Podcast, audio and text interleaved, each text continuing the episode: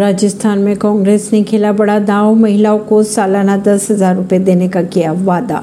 राजस्थान की 200 विधानसभा सीटों के लिए 25 नवंबर को मतदान होना है और वोटों की गिनती की अगर बात की जाए तो 3 दिसंबर को होगी।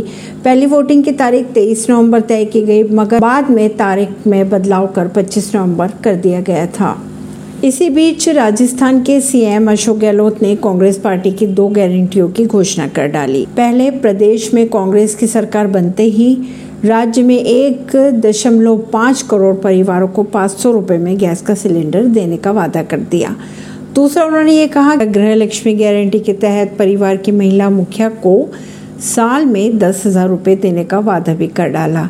यह राशि दो से तीन किश्तों में उपलब्ध कराई जाएँगी। झुंझुनू में पार्टी रैली के दौरान मुख्यमंत्री अशोक गहलोत ने घोषणा की है।